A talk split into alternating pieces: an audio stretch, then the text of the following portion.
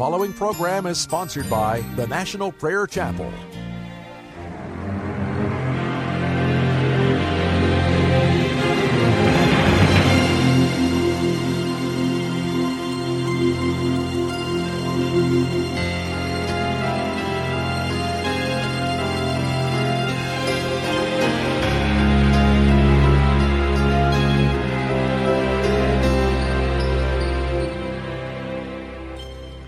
Christian who says, I expect to sin every day of my life, and he says it with unmoved carelessness, is living in shocking guilt before God. He is living, committing treason against the Most High you really expect to be a traitor to Jesus every day of your life?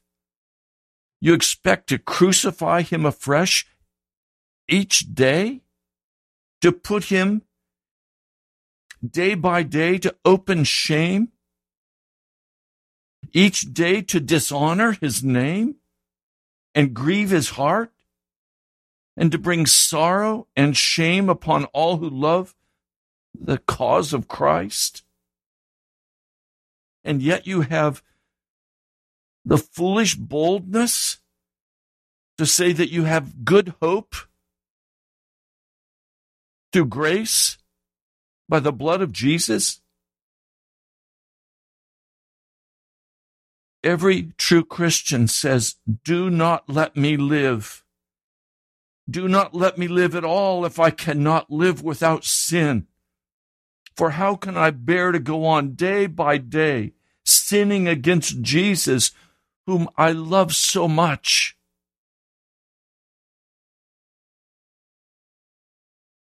Those who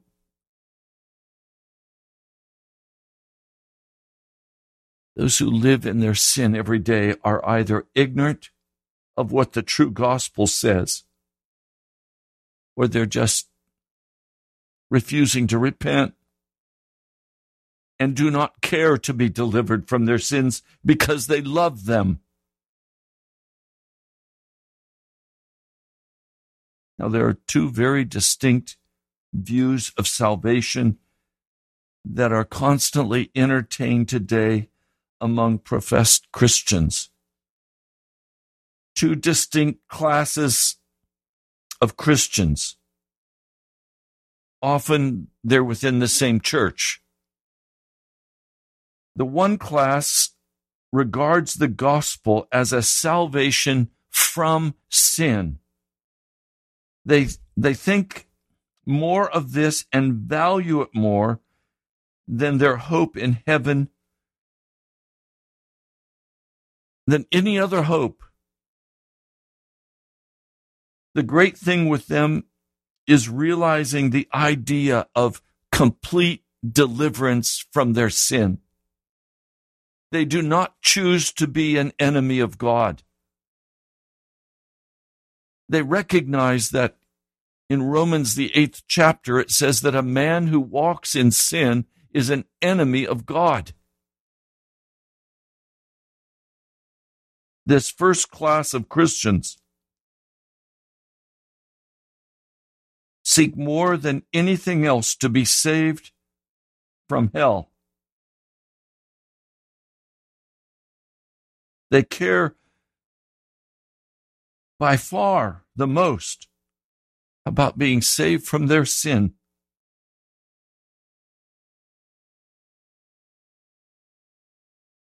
They think and pray. They search after God. They walk in peace and joy. They walk clean before God.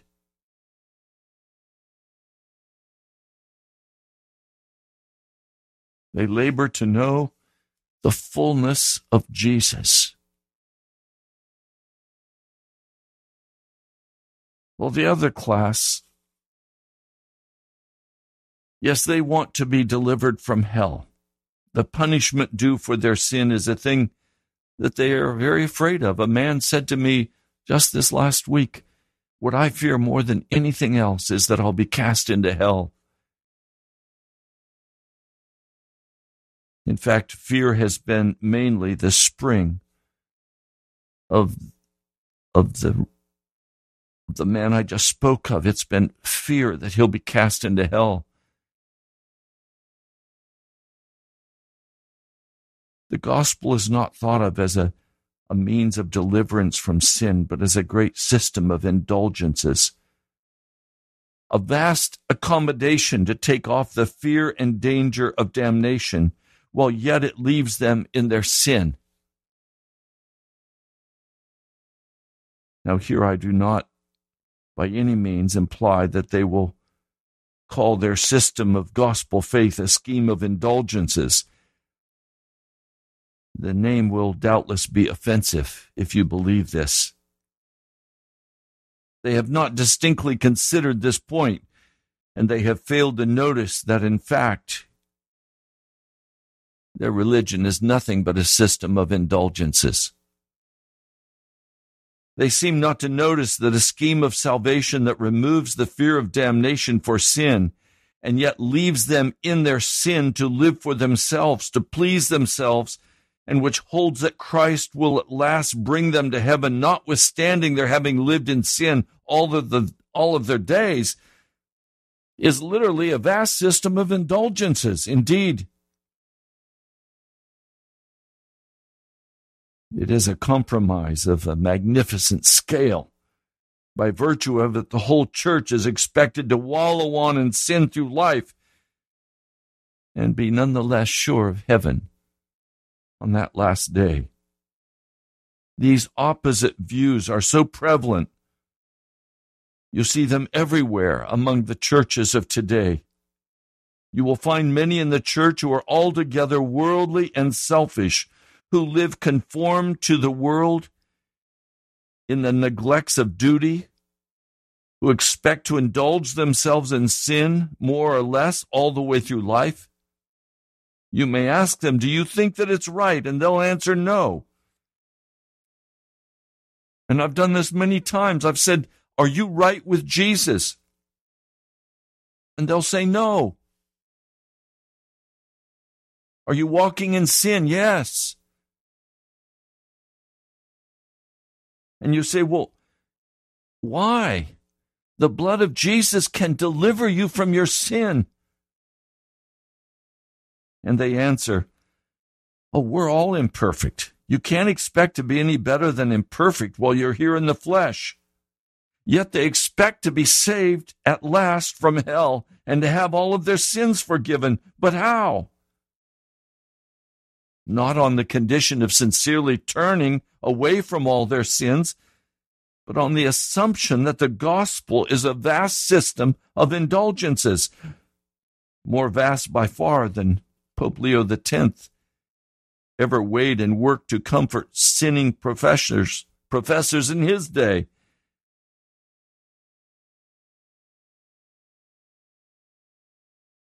Here they're not just sinning occasionally as they did with Pope Leo X, but they live in sin today and expect that they shall live in sin as long as they shall live and yet they expect to be saved without fail. Now, the other class of professed Christians have no expectation of being saved except that they have a pure heart and live above the world. Talk to them about living in sin, and they hate and dread the very thought of it. To them, sin is poison. Sin is bitter to their souls. They dread it as they dread death itself. No one could go around and speak to Christians today without finding these two very different classes. One class is in agony if they find themselves even beginning to slip. They especially are cautious as not to expose themselves to temptation not so with the other class. There are two ministries of the gospel together. Two ministers were together. one urged the other strongly to engage in a certain kind of service. The other declined, saying, I can't do that. Well, why not? asked the first. Because I do not think myself justified in exposing myself to so much temptation. But why stop for that? We expect sin to rule over our life more or less always and to have to repent afterward. The other was horse smitten and said, I hold to a different gospel from that altogether. So suppose a wife should say to her husband, I'm determined I will go to this club. But my dear, he says, you know the people who congregate there are wicked people, and you will be tempted if you go there. But she replies, It doesn't matter if I sin. I'll repent afterwards, and I'll say, I'm sorry to you. The real Christian may be known by this that the very thought of being drawn into sin drives him to agony. He cannot bear the idea of living in sin, not even for one moment. He hates sin. He has been deeply wounded by sin in his heart and his life. And now Jesus has come and rescued him and broken the power of sin over his life and he doesn't want to go back to that wickedness, to that emptiness, to that shame. He wants to walk in Jesus.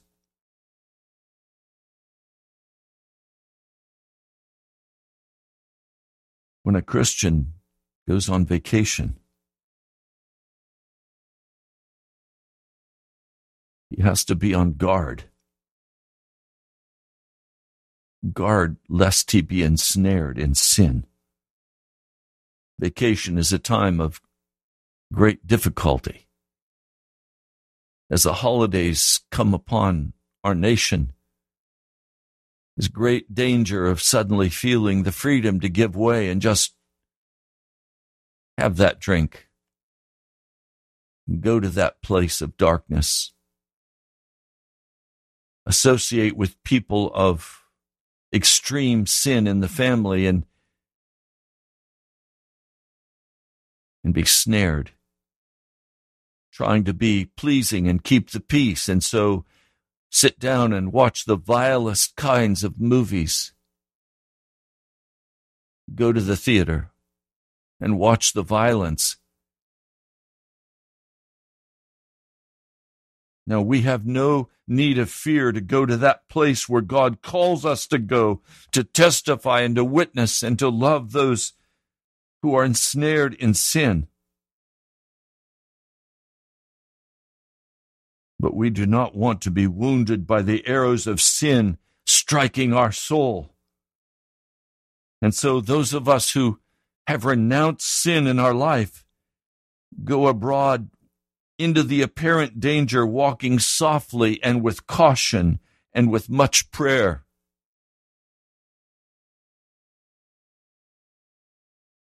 We cannot just thrust ourselves into the wicked violence of the video games of our day.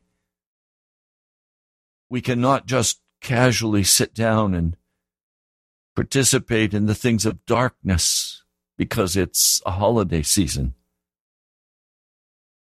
Instead, we are to be very much on guard.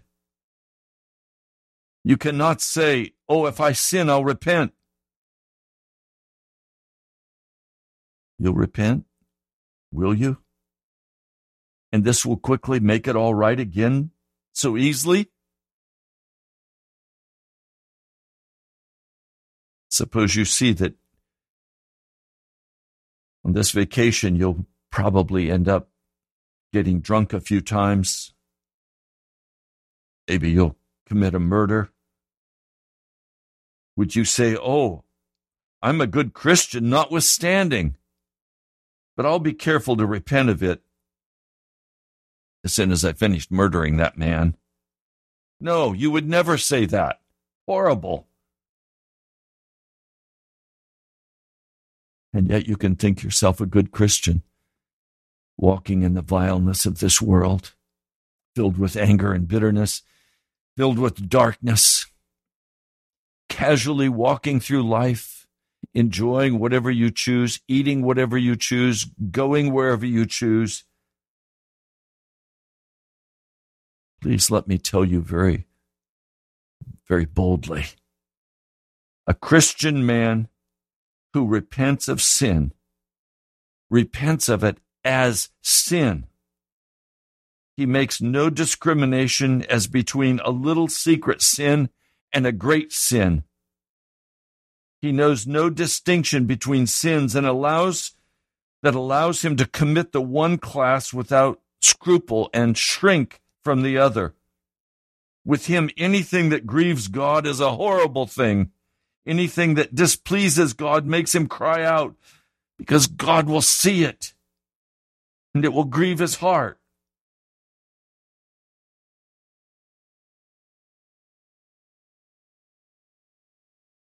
How do we even begin to talk about this?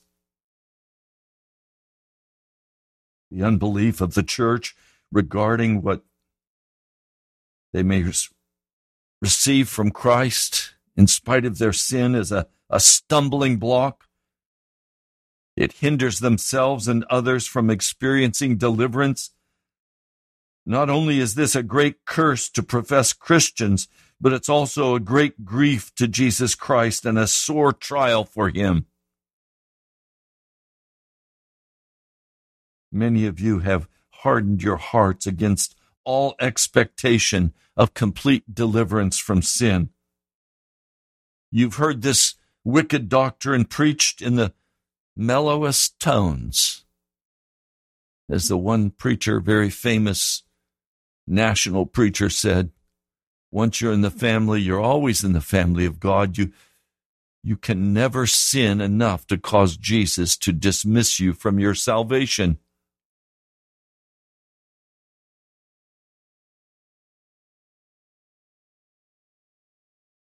What is Christ to the believer? What was his errand? What was his work that he came into the world to achieve? What is he doing right now? What's he trying to do right now? The answer is very simple. He came to destroy the work of the devil. That's what the scriptures say. He came to destroy the work of the devil. He has come to break the power of sin in your heart and to be the life flow of your spirit, working in you a perpetual salvation from sin, aiming to bring you thus and only thus into heaven. What is faith? What but the actual giving of yourself up to Jesus Christ, that he may do this work for you and in you. It is a work done by faith. It is not legalism. It is utterly and totally and completely the work of Jesus that he will do in our hearts.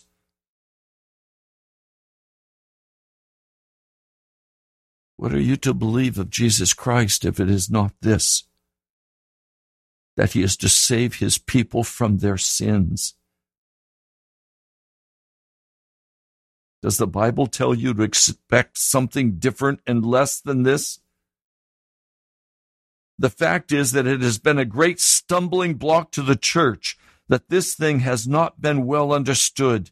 The common experience of nominal Christians has misrepresented the truth of the scriptures the masses forming their view much more from this experience than from the Bible. It is a false belief.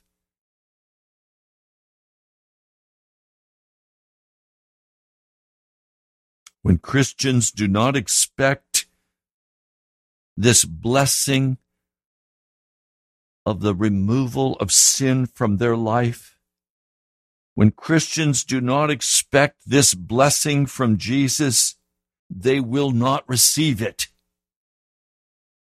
they expect so little? Is it any wonder they receive so little? Everything is according to their faith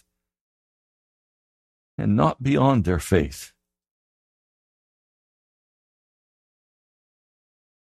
Is it any wonder then that men and women who are in the church, believing they can continue to walk in their sin, have no power? The church today is powerless in the face of the wickedness of this world because the gospel we have much proclaimed that only your sins are pardoned but not removed. This wicked teaching of the church has destroyed the American church.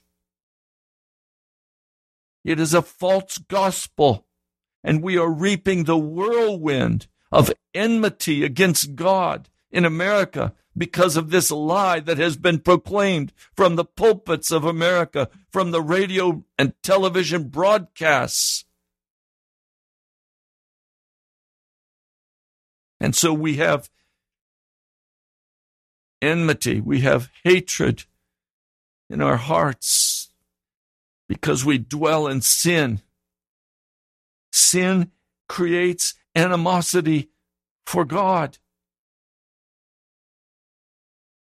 It is only with the removal of sin from our hearts that the power of the gospel begins to flow in us and bring the full peace of Jesus. Any peace that comes to your heart that has not removed sin from your life is a false peace. It is not of Jesus. It is of darkness. It is a system of indulgences.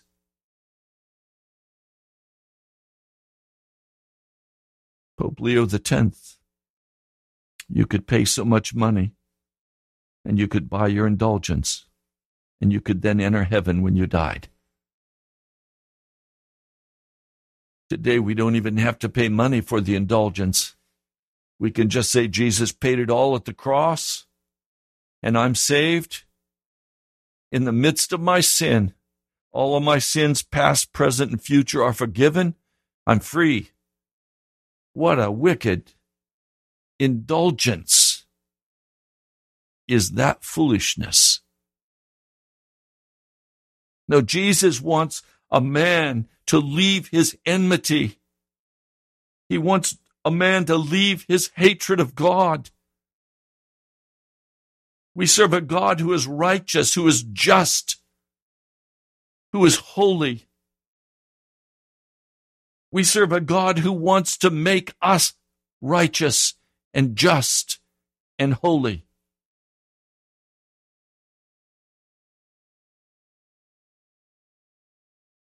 So, what shall we do with this anger against God and powerlessness to resist sin? Powerless to, to reach out and touch the life of another. Powerless to see a man transformed and leave his wickedness and become a righteous man. It's all about righteousness. Jesus is all about righteousness. He's not about sentimentality. He's not about how you feel. He's about making you righteous, delivering you by forgiving and pardoning all of your sin, but then also at the same time, justifying you, making you righteous.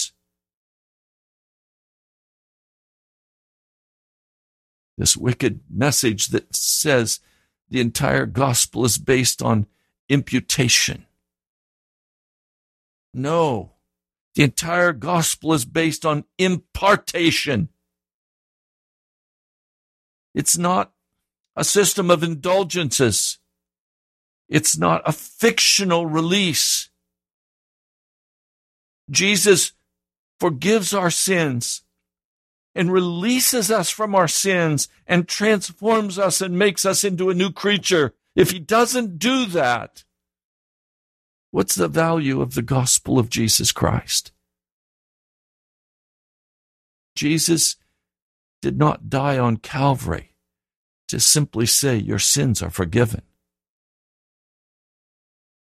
God could have simply decreed, I will forgive you for your sin. He could have simply forgiven us. He didn't need to just die to forgive us. He could have, by a decree of his government, said, I am giving you a full pardon. Don't we have that today in our legal system? Can't the president pardon a person in America? Of course he can. Every year, around this time, president will issue pardons, and before he leaves office, he'll give a whole list of pardons to criminals.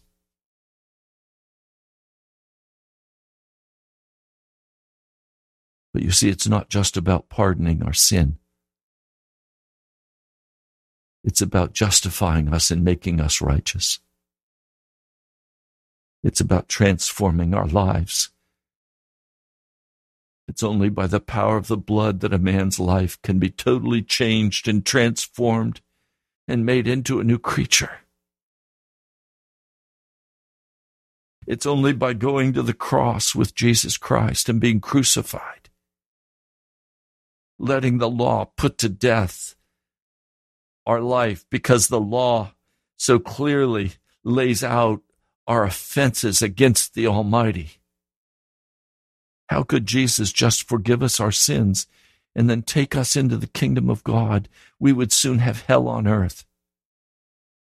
Heaven would soon be no better than earth is. No, he's not going to take a person who is unclean into his heaven.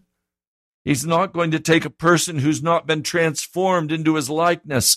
And now many of these people who believe in the indulgent system will say, Oh, when I die, I'm changed in the moment in the twinkling of an eye. No, that has reference to changing this physical body into a spiritual body, but the character is the same. When you receive your new body, you don't receive a new character your last day on earth and your first day in heaven, you will be the same person, just a different body.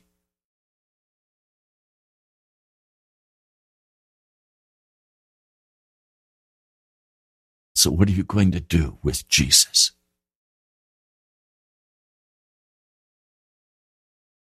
We must become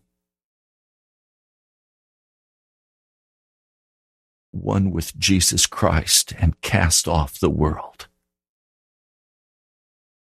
the flesh, and the devil. We cannot walk in enmity against Jesus with the sin of our heart and expect that somehow we are going to be changed at the time of death.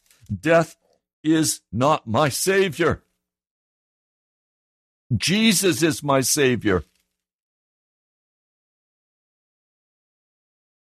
Romans 8, verse 13. For if you live according to the sinful nature, you will die. But if by the Spirit you put to death the misdeeds of the body, you will live. There's nothing here about a profession of faith in Jesus Christ that allows Him to forgive your past sins and allow you to continue to walk in your sin. That is no gospel at all. And some of you have tried so hard in the flesh to overcome your sin. You have cried out to Jesus. You have wept over your sin. You have sought to cast sin out of your life, and you have been unsuccessful. Some of you have tried to turn away from the sin of your heart, and then the next time you cry out again for repentance and to cast out the sin of your heart, and the next time you cry out repentance and deliverance from the sin of your heart until finally you settle into the reality that you're never going to lose the sin of your heart. You're going to always live at enmity with God. But you have this foolish hope that somehow when you die, you're going to be changed and made holy. What a fiction. what a deadly, what a deadly, wicked fiction. No, you see, the law was given to us to teach us that this sin that we keep getting caught in, we must die. The only deliverance from sin is death to the law. It's referred to in Scripture as being born from above by Jesus. It's referred to as take up your cross and follow me, headed to Golgotha. It is referred to as crucifixion.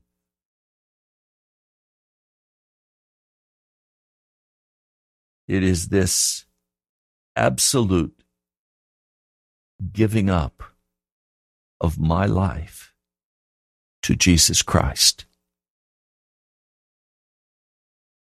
And now you're going to actively have to go back and rebuild what is destroyed because when you are crucified with Christ, the life of sin is destroyed.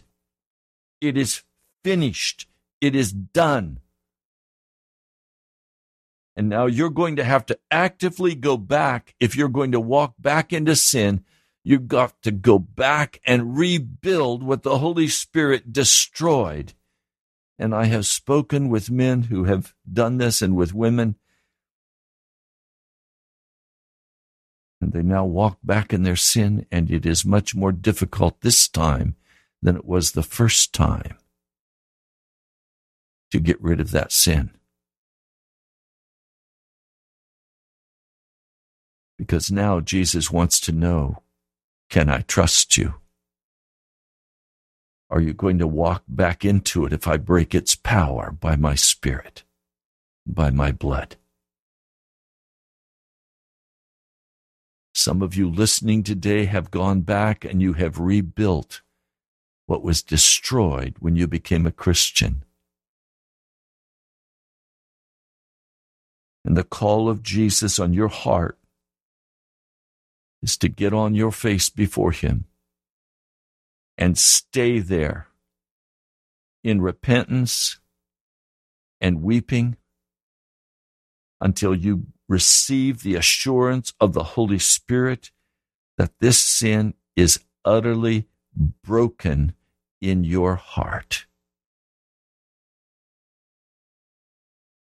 And He will do it. There is no bondage, there is no sin that cannot be broken by the blood of Jesus Christ. And I, for one, will simply testify before you today. The greatest fear of my heart is not of being cast into hell. The greatest fear of my heart is that I will somehow sin against Jesus that I will cause him to withdraw from me, that I will grieve his spirit, so that I must walk alone again in this wicked world. I find the peace and joy and comfort of Jesus is the most awesome and wonderful thing that's ever happened in my life. His presence his power. It is awesome.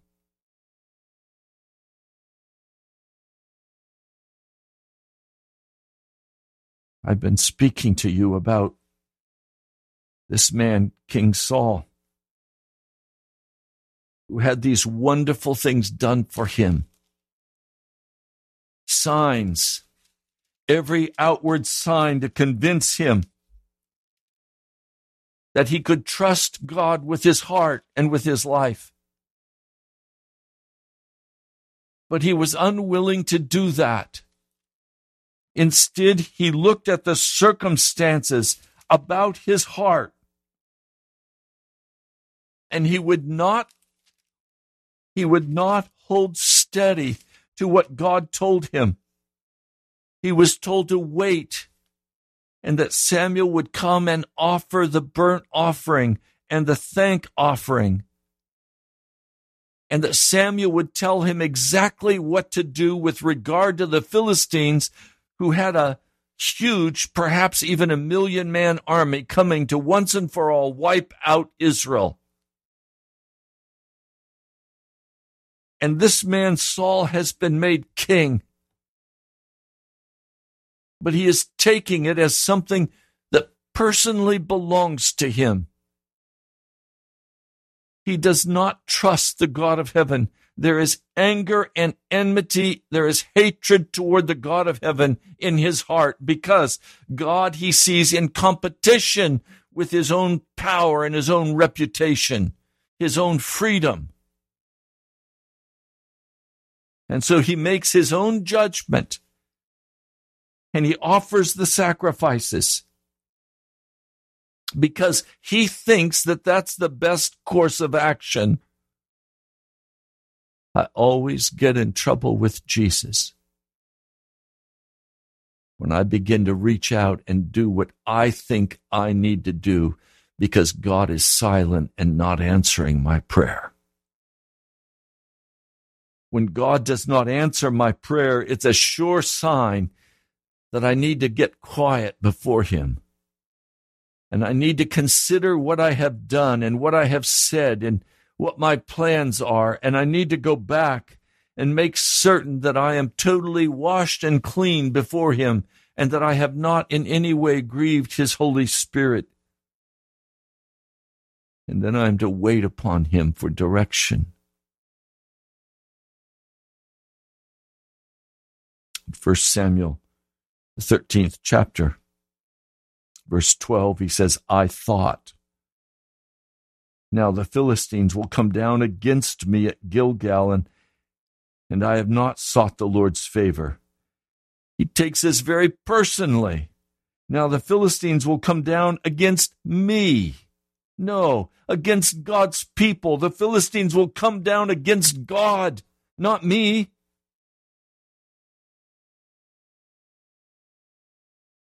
So he says, I felt compelled to offer the burnt offerings, thus violating the type and antitype of Jesus.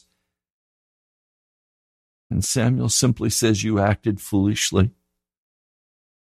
This is a new king. He's going to rule Israel for 40 years.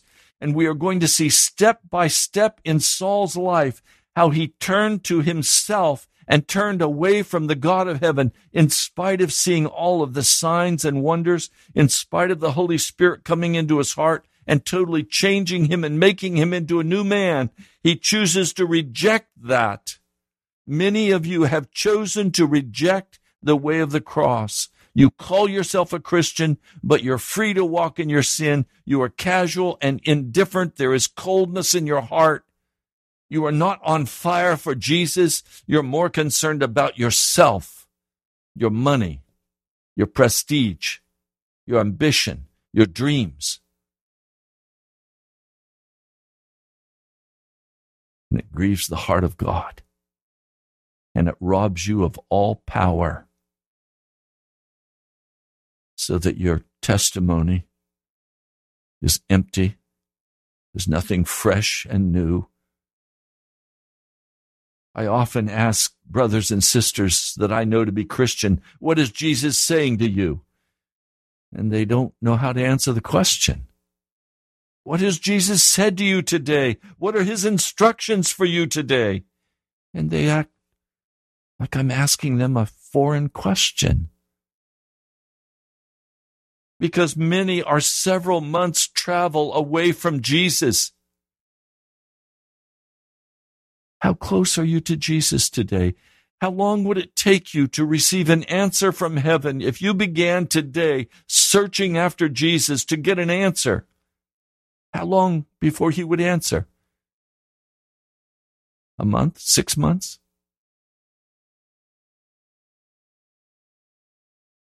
You'd have to deal first with your sin.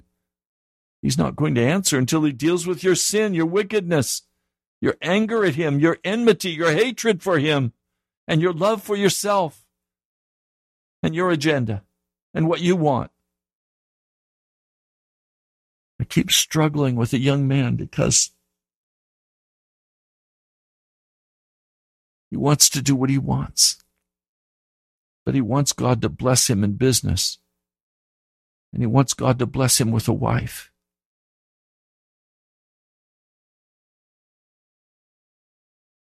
So he'll do a few things that he believes he needs to do to get God's favor in order that he can receive the blessings he desires. Quid pro quo. You do this, I'll do that. Let's make an agreement, God. I won't go to the club.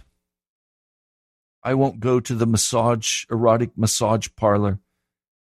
I won't do this and I won't do that. But this is what you have to do for me, God. If I'm going to do that for you, then you have to do this for me.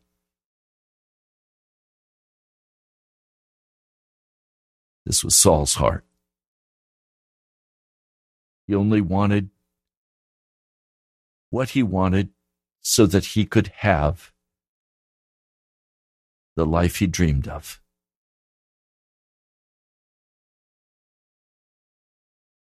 Samuel said, You have not kept the command of the Lord your God. If you had, he would have established your kingdom over Israel for all time, but now your kingdom will not endure. The Lord has sought out a man after his own heart and appointed him leader of the people. There are consequences for our sin. This man was now going to rule Israel for the next 40 years, fighting in war and battle, freeing the nation, establishing the geographic boundaries for this nation, driving the enemy back, taking back the land that God had promised Abraham. But he was going to do so with a certain knowledge that he did not have the blessing of God. He was going to have to do it with the certainty that when he died, his life was over and there would be no future life. Because he would not obey the word of the Lord. There is a consequence for your sin. Sin destroys your life and grieves the heart of God and causes him to withdraw from you. And many of your lives, as you listen today, you will recognize have been a drama of the absence of God from your heart. You have a religious experience. You may even go to church. You may call yourself a spiritual person, but you do not have the presence and blessing of Jesus upon you because you have refused to keep the command of the Lord and leave your sins. And so you are powerless. Your prayers are not answered, and so you only pray formally or you pray with quick prayer shot at heaven for a parking place or some other thing, but you have no real relationship with Jesus Christ.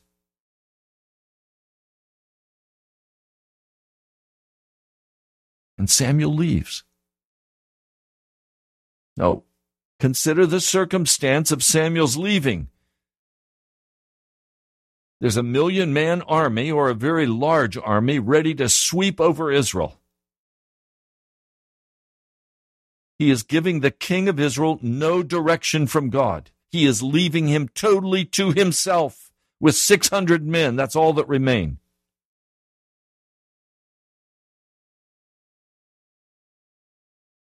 What will Saul do and what will God do? Well, God bypasses him. I can tell you there is nothing more heartbreaking to me than to see God bypass a church. I constantly say, Oh Jesus, while on others thou art calling, do not pass me by. I will wait upon you, Jesus. I will trust you and I will obey you. I will not walk casually before you. The greatest desire of my heart is that I be sanctified, made righteous, walk in accord with your spirit. I'm immature. I'm the least of all of God's people. I'm nobody. But my heart cries out for Jesus, and his presence comes and reassures me and gives me specific direction regarding what I'm to do and what steps I'm to take. I don't know what I would do with the National Prayer Chapel if I did not have the promises of God regarding revival coming to America.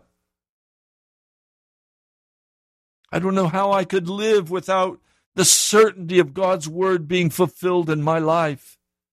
I trust Him. I rely upon Him. God simply moved past King Saul and went to his son Jonathan.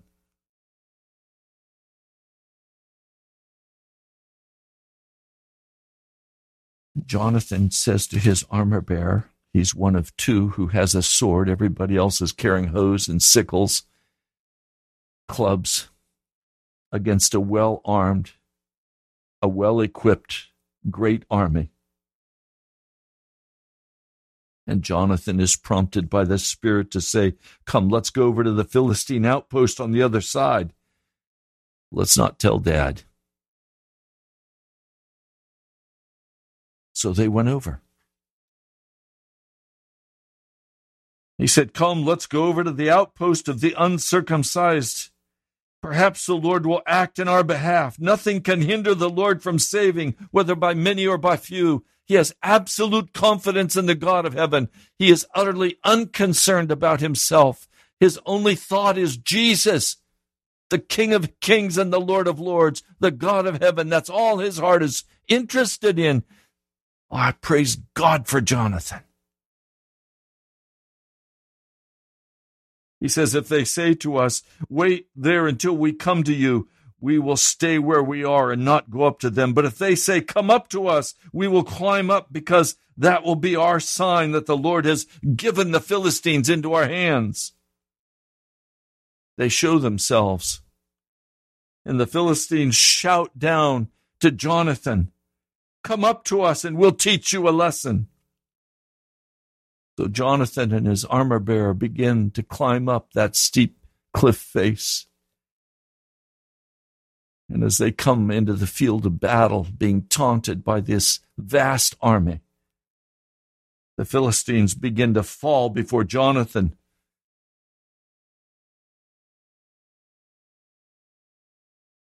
They overcome some 20 professional soldiers, not in their strength, but in the strength of the God of heaven and earth. And then suddenly a panic strikes the whole army those in the camp and the field, those in the outposts and the raiding parties, and the ground shakes under their feet. It was a panic sent by God, the scriptures say.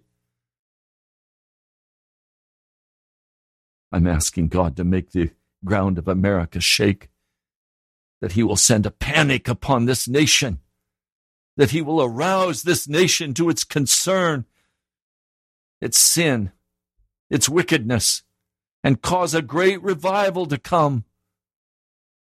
I pray for Washington, D.C., and I pray for our leaders. I pray that Barack Obama will fall on his face and repent of his wickedness. I pray that the Congress will fall on its face. The Supreme Court will fall on its face at a great panic sent by God.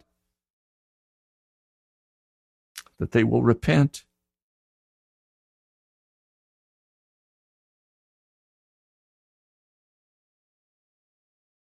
The Lord rescued Israel that day.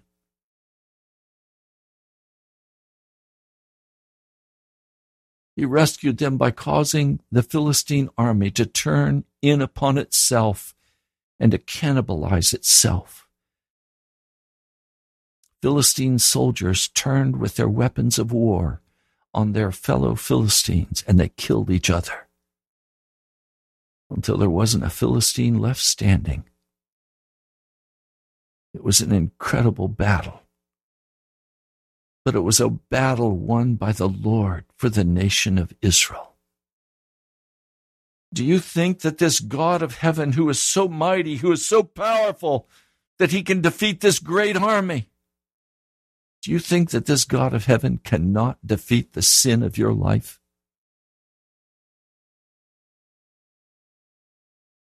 The only reason that God could possibly have for not saving you from your sin is that you have hatred in your heart against him, even as King Saul did, where you see him as a competitor, where you see him as wanting to do something in your heart, and you say, No, I want to keep my life.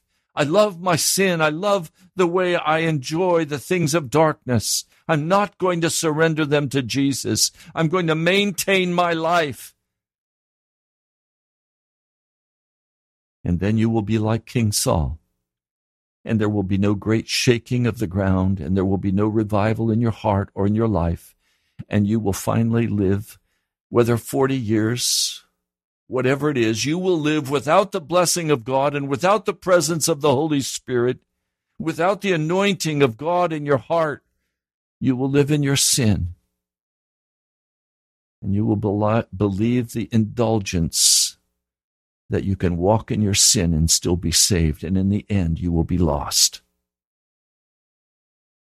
Even as King Saul was lost. My brother, my sister, it's time to repent and get right with Jesus. It's time to allow the Spirit of the living God by the blood of Jesus to remove all sin from your heart, to cause you to be sanctified, to cause you to walk holy before Him, to be wholly sanctified through and through. This mighty God of heaven, who died on Calvary's tree, loves you it was not his intention to simply forgive you for your sin. It was in his intention to remove your hatred from your heart, to remove all animosity between you and him, to change you into his likeness, to make you into a new creature. By his precious blood as a gift of grace. Almighty God, I plead with you today for my brothers and sisters. I plead with you for the nation of America. I plead with you to come and transform us into your likeness. Yes, I plead that all sin would be wiped away and forgiven, but I also plead that all sin would be broken of its power and your people would be gloriously set free and delivered and walk in victory. Lord, I love you. Jesus, I love you. Thank you. Thank you. Thank you for your kindness and your mercy. I pray in your holy name. Amen. You've been listening to Pilgrim's Progress. I'm Ray Greenley, pastor of the National Prayer Chapel. Go to our webpage, it's being completely reconstructed, nationalprayerchapel.com. You'll find today's video there. You'll find podcasts, you'll find last Sunday's sermon. God bless you, my brother, my sister. I love you in Jesus. I pray for you every day. I'll talk to you soon absence of his glory.